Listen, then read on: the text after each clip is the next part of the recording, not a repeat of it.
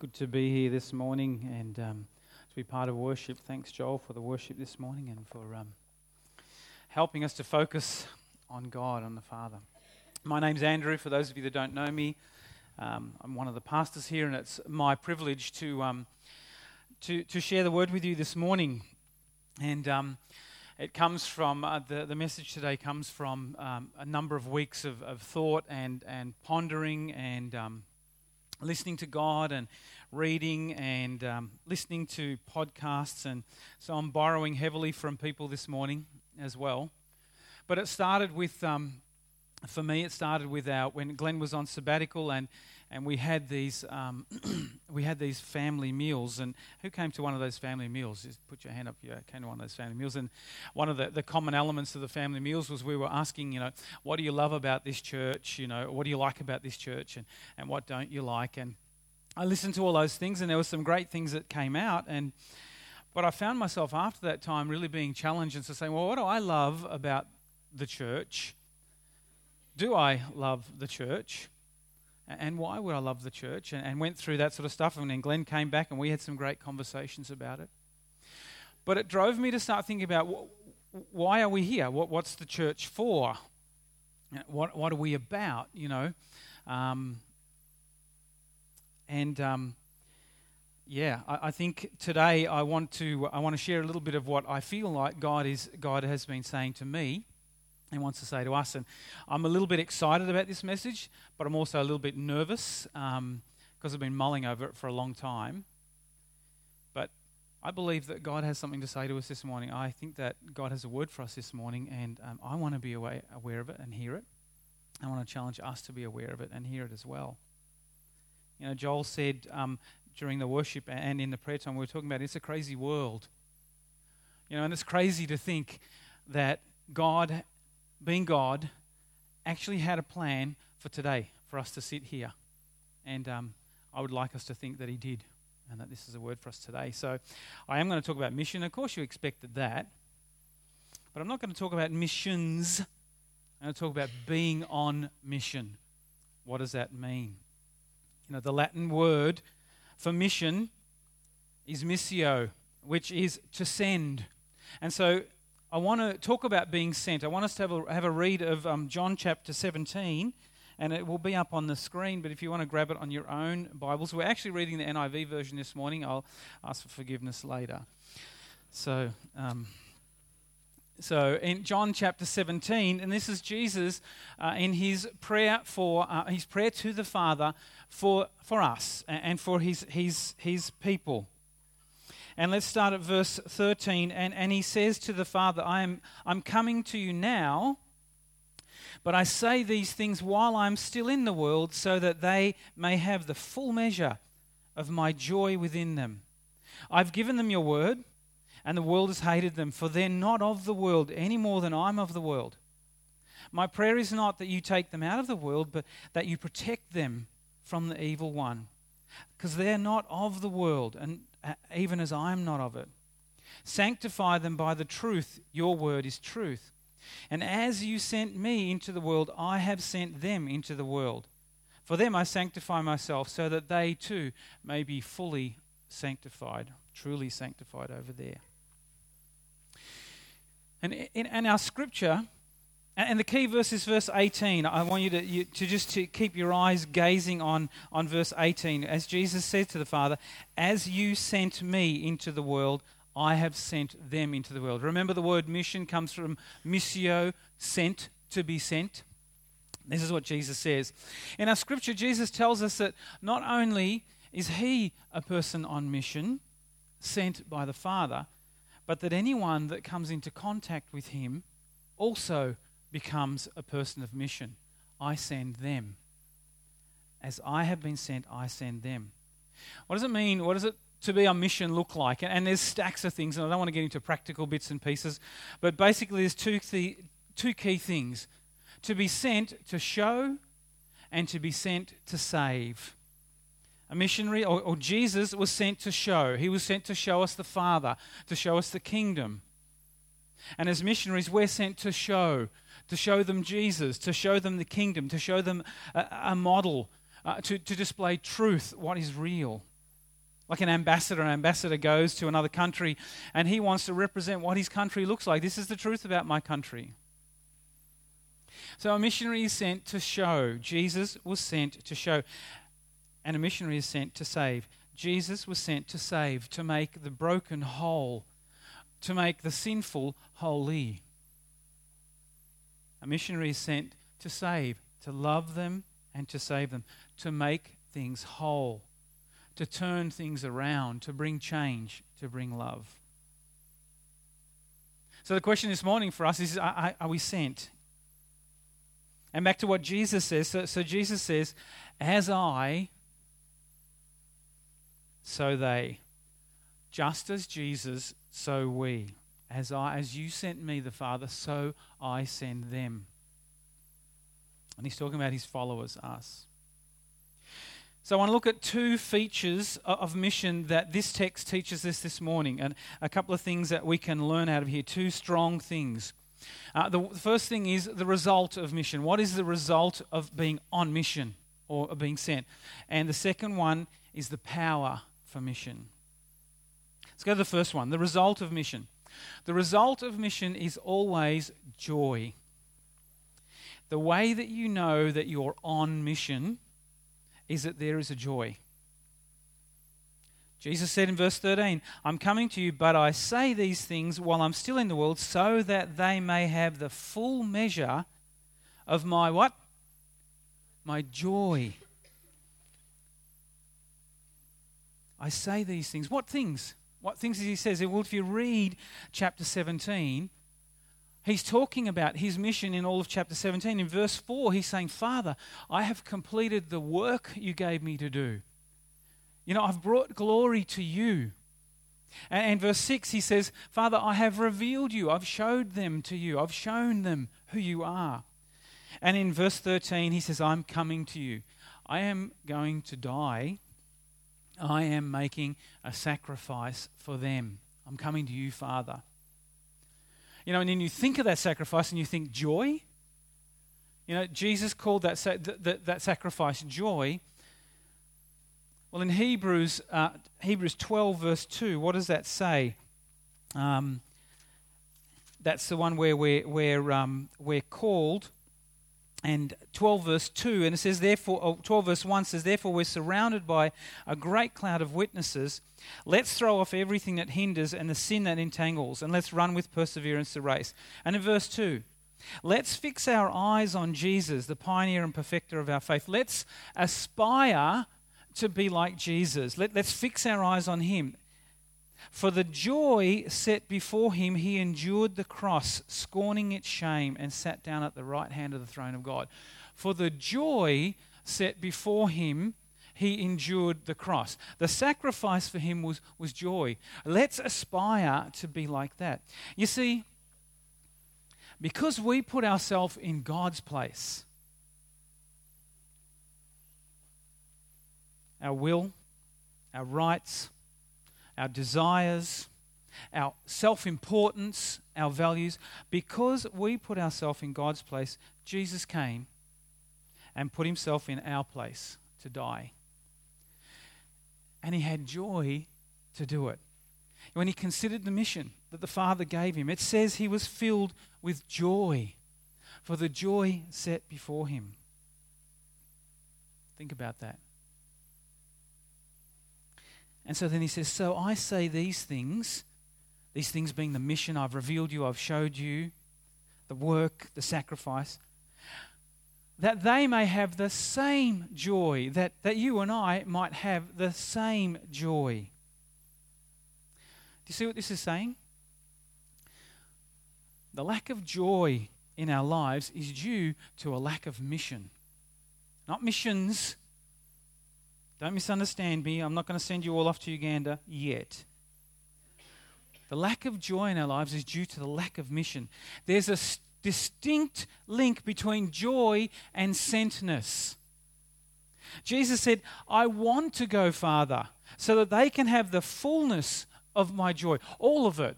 I want to go and do that so that they, my followers, can have the fullness of my joy. You see, you need a mission. You were built for it. It's how you were wired, it's how we're wired. It's what gives us meaning, and, and it's, it, it's what um, gives us a sense that there's something bigger than little us. You need a mission. And, and it's, it's, it's human. Think of a kid. Uh, think of kids before they got cynical like us adults. Okay? You know, imagine, the, the, uh, uh, and kids see their future as a mission, don't they? Go up to the average seven year old boy and say, What do you want to be when you grow up? You know, what do you want to be when you grow up? what does he say?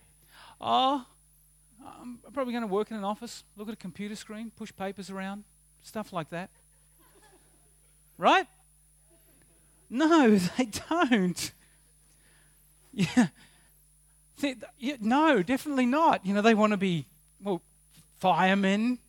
You know, they want to be heroes. They want to be, you know, Think of who they admire. Kids admire heroes, saviors, people who triumph for good. When I was young, Flash was my hero. Who remembers Flash? Oh, now I'm embarrassed. Who remembers Flash, you know? Um, yeah, Flash, you know, and Flash's good looking girlfriend says, Flash, save me, but we only have eight hours to save the world. Well, he can do it, you know.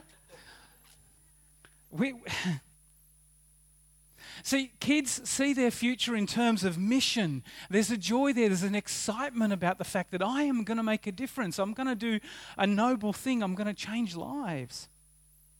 You know, even we love it. You know, the movies, hero saves the day, the higher good, the huge sacrifice. Who remembers Independence Day a few years ago? More than a few. Thanks, John. I hate movie buffs.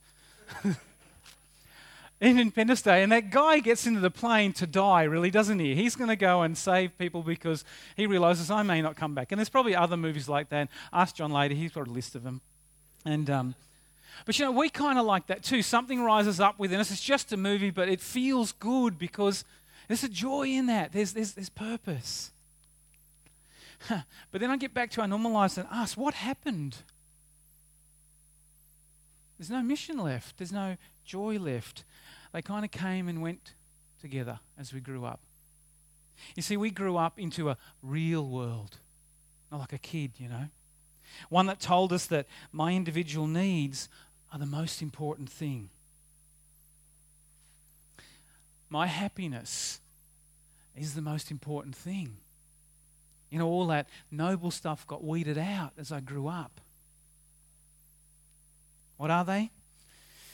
Comfort, success, financial stability, respect, security, health, safety. I could go on, but you're getting the idea. You see, my individual happiness is most important. There is no higher cause than my individual happiness. This is what we've been taught and we've kind of caught in our journey, haven't we? You know, I don't have the time or the resources free to be a hero or to save the world or to do something noble like that. You know, my lifestyle needs more resources than a fireman pays, than a missionary pays. My new reality. You know, if I went part time or I dropped a day of work or I gave some time away, that means I might be less happiness. I'll be risking something. Because there is no higher cause than my individual happiness, it destroys mission. If there is no higher cause than my individual happiness, and this is a personal thing, it destroys mission. Because ultimately, if something, a mission, something, were to present a risk to my happiness, the things that make me happy, it will lose out. Nothing can trump it. Because I have made myself the most significant thing in my world. And if I am the most significant thing in my life, I have exaggerated my significance. And the irony is that by exaggerating my significance, by making myself so high in significance, I've actually lost it. I am now only significant in my own world, as is everybody else. And this is the world we live in. And they're the values and the messages surrounding us, aren't they? And yet, and yet, Christians, some Christians, you know, the only people I know that are radical anymore are some Christians. The only ones that are willing to give up careers or status or security or stuff to do or to do crazy things in order to change the world. Why? Why do Christians do that? Because we know that the ideal has actually become real. We know that the ideal has become real through God Himself. He's sending Jesus to the earth, coming into the earth, into our world, and saying, I'm bringing down the life of heaven into this world to change it, and I want you to be part of the army. You work with me, and you'll see people's lives change from the ground up. Now, that's a mission. You see, the world says that you were born insignificant. The world says that you're insignificant. But God's word says that through Christ, you were made significant. Through Christ and his mission, you were made significant. Not through your own desires and, and through Christ and what he did for you. Jesus said, If you save your life, you'll lose it. But if you lose it for me, my greater cause, you'll find it. If you seek to find yourself, you lose yourself. Seek to find Christ, you'll not only find Him, but you'll find yourself too. If you're a Christian, you know that you are a man or a woman on mission, and there is a joy that's set before you in that. So, the first key thing is the joy the result of mission is always joy. No mission, no joy. Second thing, the power for mission is an encounter with God. What made Jesus a man on mission? The Father. What makes you a person on mission? Jesus, the Son. Anyone who has truly met Jesus and seen who they really are is completely changed. When you have an encounter, and I've said this before, when you have a genuine encounter with Jesus, you do not come out of that encounter the same. If you've genuinely met Jesus, you will be changed. You know, in Isaiah, there's a couple of examples. Isaiah, in Isaiah chapter 6, he comes to worship on a Sabbath um, like he normally does. He comes to worship and does this normal thing, and he gets to worship in the temple, and he's shocked and traumatized. Because, like most of us coming to worship, the last person he expected to meet was God. And yet there was God. He saw God's holiness and he was instantly changed, wasn't he? when you get near God, all your insecurities and fears and doubts and everything comes out. When you get into God's presence, that all comes out. And that's what happened to Isaiah. And what did he say in Isaiah chapter 6? You'll remember this. He says, Behold, I am a man of unclean lips, and I dwell amongst a people of unclean lips, and, and I suck. I, am you know, help me. I'm, I'm dirty. I'm sinful. And, and, you know, because it all comes out in the presence of God. And that's what Isaiah said. excuse me, what does God do shortly after that? He gets an angel with a coal. Remember that? With a hot coal. And he touches the lips of Isaiah, and Isaiah is healed and forgiven. It's interesting, the whole coal on the lips. I'm a person of unclean lips. Let's start there, God says. And that's the imagery. He's healed and forgiven.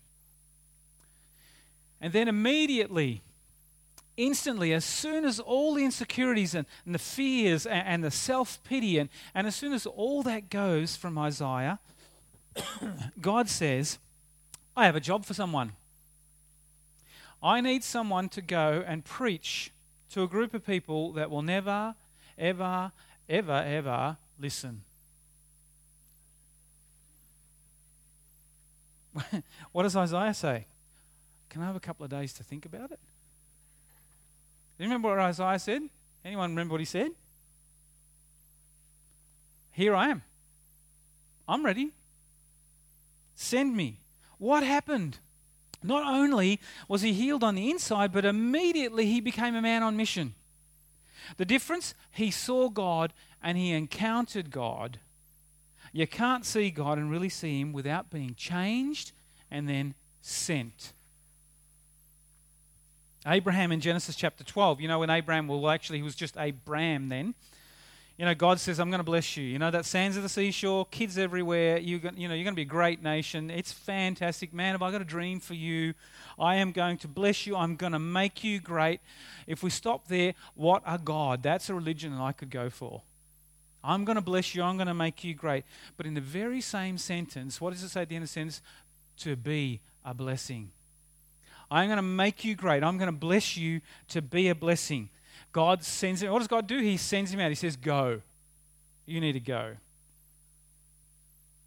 The principle here is God says, I will bless you, but He never says, I will bless you except to make you a blessing. And the way to be a blessing is to get out. For Abraham, it was his country, wasn't it? His home, his nation. He had to leave.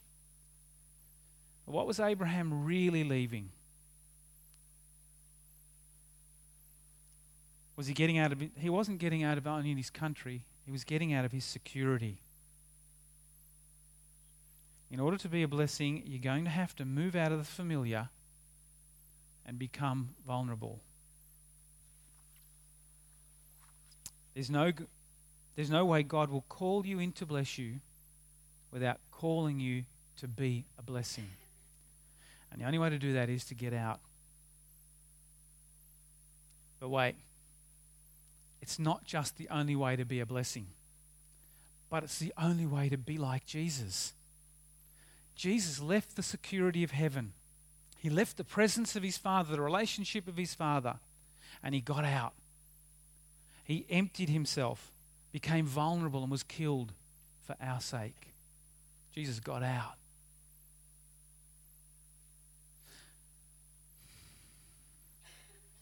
Unless you today are making yourself vulnerable in order to be a blessing to others, you've not been sent. What do I mean by being vulnerable? Are you so involved in mission and other people's lives and caring in order to help that it's scaring you how much of your money it's taking? Are you so involved in mission, so involved in the lives of others, being sent where God wants you to be and make a difference, that it scares you how vulnerable it's making you? It's frightening you how your living standards on the line? Or it scares you how much of your time it's taking, you know, that precious time you have, the extra time you've got to give? As a, ch- as a church, are we so involved in mission, being people on mission, that it's scaring us to make the budget every year? That it scares us what the money's going to and, and, and how we're going to get there? That, it's, that it scares us how disorganized it may make us? Or we're concerned at how it might change us, etc. Is it? Are you so much involved in mission that it scares you? If it does, then that's good. Because, like Jesus, you're surrendered to be a blessing, knowing that you too have been blessed. An encounter with God, that's the power for mission. He will never pull you in except to send you out. Is that happening to you? The result of mission is always joy, and the power for mission is an encounter with God. So, what does this mean for us as a church?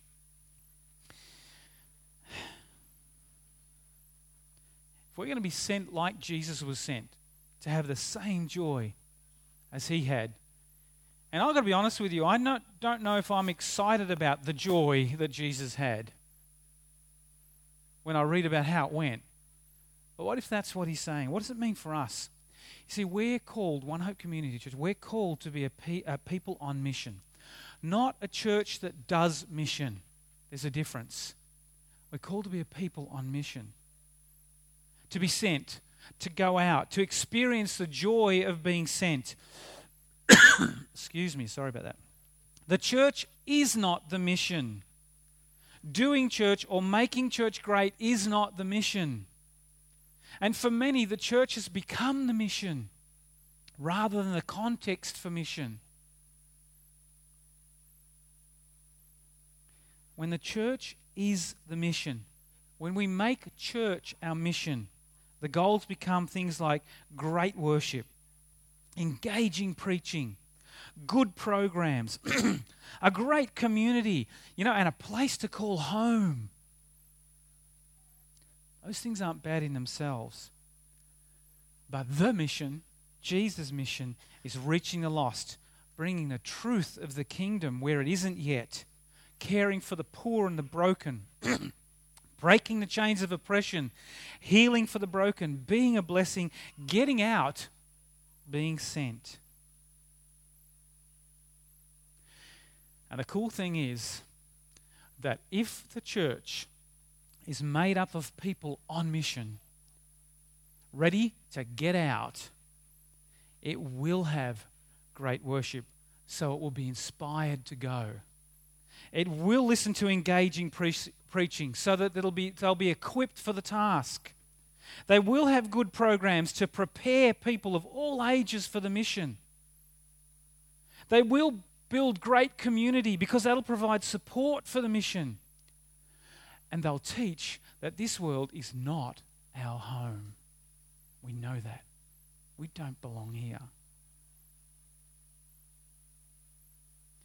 And that we have been made significant through Christ, and that we have been blessed so that we too can be a blessing.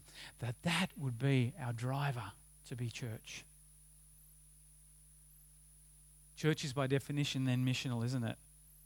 It's not the mission, but it's the context I have committed to, that you've committed to, to live out your sentness. It's where I get to express it, it's where I get to learn about it. It's where I get to live it out and I get to launch my mission from it. It's dynamic. I never, ever get to just attend church. I'm on mission here. And contrasting that, if my happiness is the mission, I can never make a sacrifice that will risk my mission. Me. I can never do anything that'll cost me or my cause any suffering to my life. Excuse me, my mission. However, if the life of Christ is my mission, and if I know that this world is not the end, this is not where it finishes, there'll be nothing holding me back from making whatever sacrifice is needed in order to see the mission grow. And as a church and as individuals, the mission becomes our driver. It changes our goals. It changes the way we do things, or it can change the way we do things. It makes us flexible because the church and its practices only exist for the mission and it can flex and change to meet the needs and the demands of the mission. The goal is never to settle, never to say that we're comfortable, and never to say that this is home. Rather, a place where we always ask ourselves, as individuals and as a church, how do I go this week, this year, this day? How do we go as a church this year? How do I be a blessing? How do we be a blessing? How can I encounter God more? How can we encounter God more so that we too will experience that joy of being sent? You know, the link between joy and sentness, that we will live with joy because there is no lack of mission. Be that in our neighbours, inside our church, in Cavell Corner, in the nation, in the world, it doesn't matter. Go for some of us means a long way. Go for some of us means about 10 steps. How am I going to live as a man or woman on mission right now? How are you going to do it?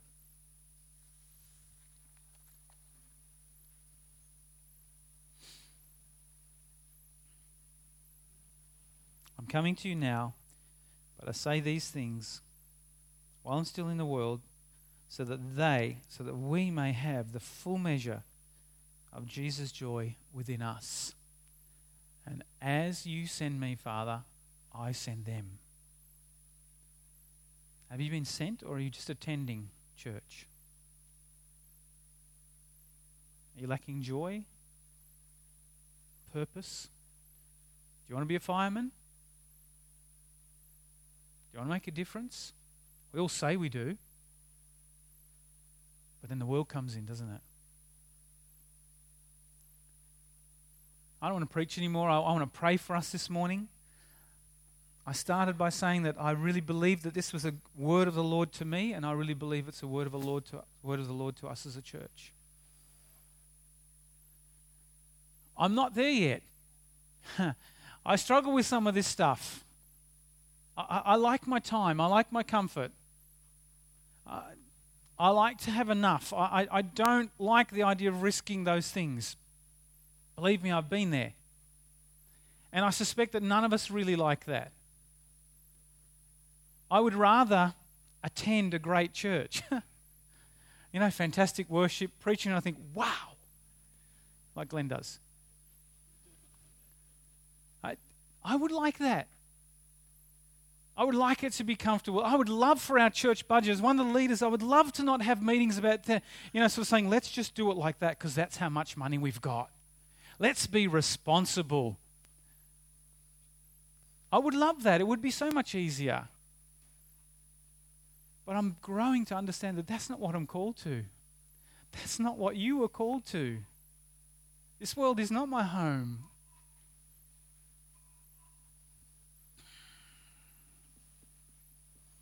So I want to pray. I want to pray for you. There's a couple of things I wrote down that, that struck me this week, but I want to pray for you if you need to have an encounter with Jesus for the first time, or maybe you need to have it again. Because if you've truly encountered Him, you, you, you want to get out. I want to pray for you if you're not sure that you're sent. Is this me? I want to pray for you if, like me, you recognize that your individual happiness is trumping God's call on your life sometimes or often. I want to pray for you if you elevated the church to the end destination rather than the station on the way or an equipping place. I want to pray for you if you're lacking joy, that you don't have a sense of a bigger purpose the little old me goes to insignificance when I think of what God wants to do through me and us. I want to pray for you. Again, this is one for me as well. If, like me, you're scared of sacrifice and you don't really know where to begin, I want to pray with you if you struggle when you hear this kind of message. God, I don't want to be sent. I don't want to. Like the kid that says, No, I don't want to go to the dentist. You know, it's real. So if any of those things speak to you, I want you to stand up and I want us to pray.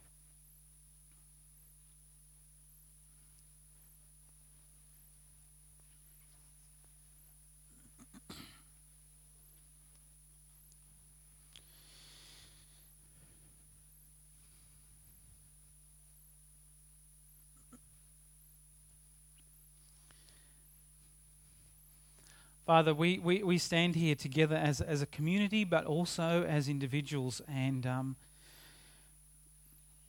God, I want to start by um, thanking you for your word, but also acknowledging and recognizing publicly that, Lord, sometimes I haven't let your word sink into me. I haven't allowed it to affect me. I have not allowed it to speak to me so that it changes my life. And Lord, I know that that um, that you'll keep speaking to me anyway. And I, anyway, and I thank you that you that you have this morning. God, and I just pray for each one of us here, Lord. I, I pray that as we consider what it means to to be on mission, to being to be being a people on mission, what it means for us as a church, but also what it means for us as individuals. I pray, Holy Spirit, for you to speak right now. speak into our hearts and, and, and point out to us, Holy Spirit, where we need to move afresh. Lord, for those of us that, that need an encounter with you for the first time, I pray, Lord Jesus, that they would meet you, that you would come to them in love, that you would show them who you are, and that you bring salvation to their hearts.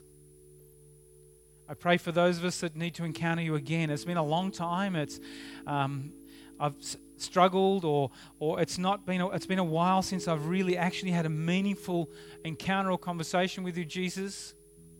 I pray for those people, God, that you would meet them right now again and afresh. Remind them of what you did and who they are in you. I want to pray for those of us that are not sure that we're sent. Lord, what could you do with me?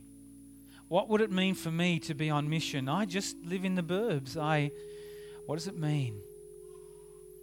Lord, I pray that you would reveal to them what you've done in their hearts and how much you've invested and how much they have to give to a broken and hurting world. I want to pray for those of us that, that recognize, and for myself, that recognize that my happiness and my comfort and my goals in life, they seem huge for me, but they're puny to you, God. That they actually trump your call, that they've been taking my resources, my time, and that they're getting in the way of me doing what you want me to do. I pray, Lord, for myself and for those of us that are in that place. Lord, that we would repent, that we would be seen fit to pay the price of being sent and being a blessing.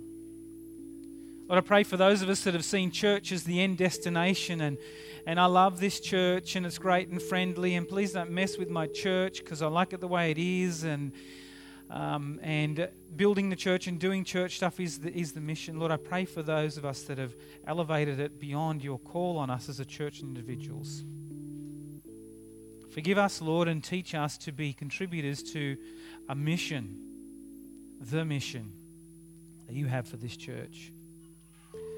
Lord, for those of us that are lacking joy, that, that have, have, are walking through life without this fullness of joy that you talk about, that there's no sense of a, a bigger purpose, a, there's no sense of something great that, that we're supposed to do and that we can do in and through you, Lord, I pray that you would open our eyes to the world around us, that you would open our eyes to the, to the truth of what you've placed in us and the power that you've placed in us to change situations and worlds. Lord, that we would seek to be ready for, to, to do whatever it takes to live as sent people and experience the same joy that you had, Jesus. And God, I pray for myself and those of us who are scared of sacrifice because we don't know what that might mean. And if I say, Yes, Jesus, you might, you can fill in the gaps. Lord, I pray for this, those of us that are scared, and I pray, Lord, that you would surround us and remind us that you loved us so much that you broke into our world and changed it. And that we have a future that is fantastic. That you have a great plan for us. And that we are safe in your hands, that you will never, ever, ever leave us. And that we are sent. Lord, I pray this morning, Holy Spirit, I pray that your word would bring transformation to our hearts wherever it needs to. That we would be people on mission, sold out for the King of Kings and for his reign in this world, in us and through us. In Jesus' name, amen.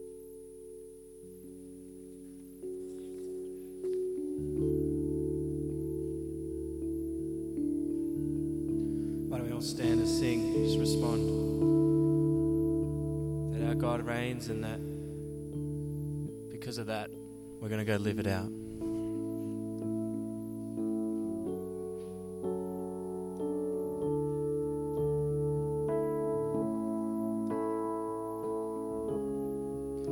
Everlasting, while earthly ages fade.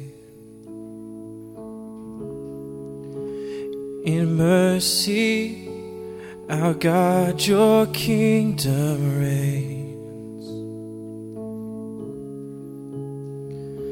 Lord over everything, you are near.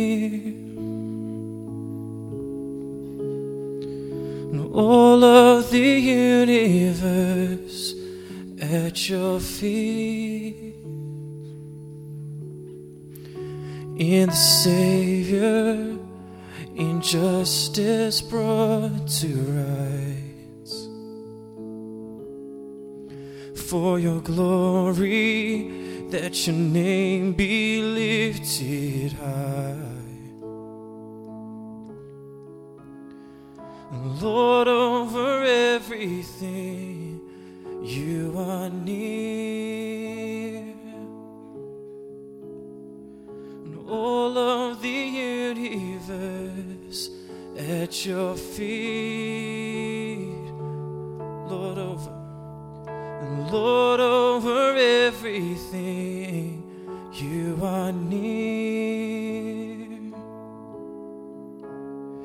And all of the universe at your feet.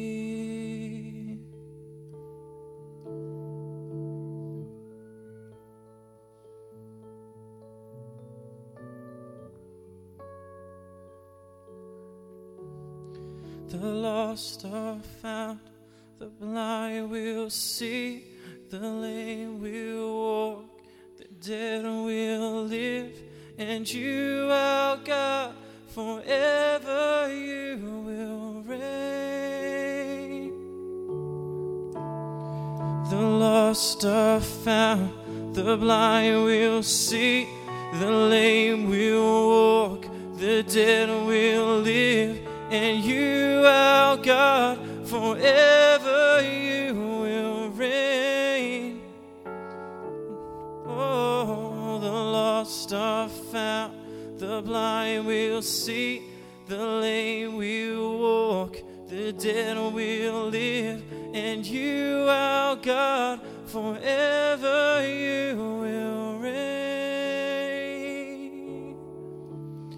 And Lord, everything, you are near.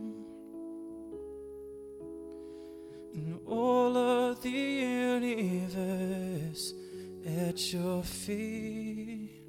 Let's declare the lost are found. It happened for us and it'll happen as we live on our mission. The lost are found, the blind will see, the lame will walk, the dead will live, and you, our God, forever you will reign.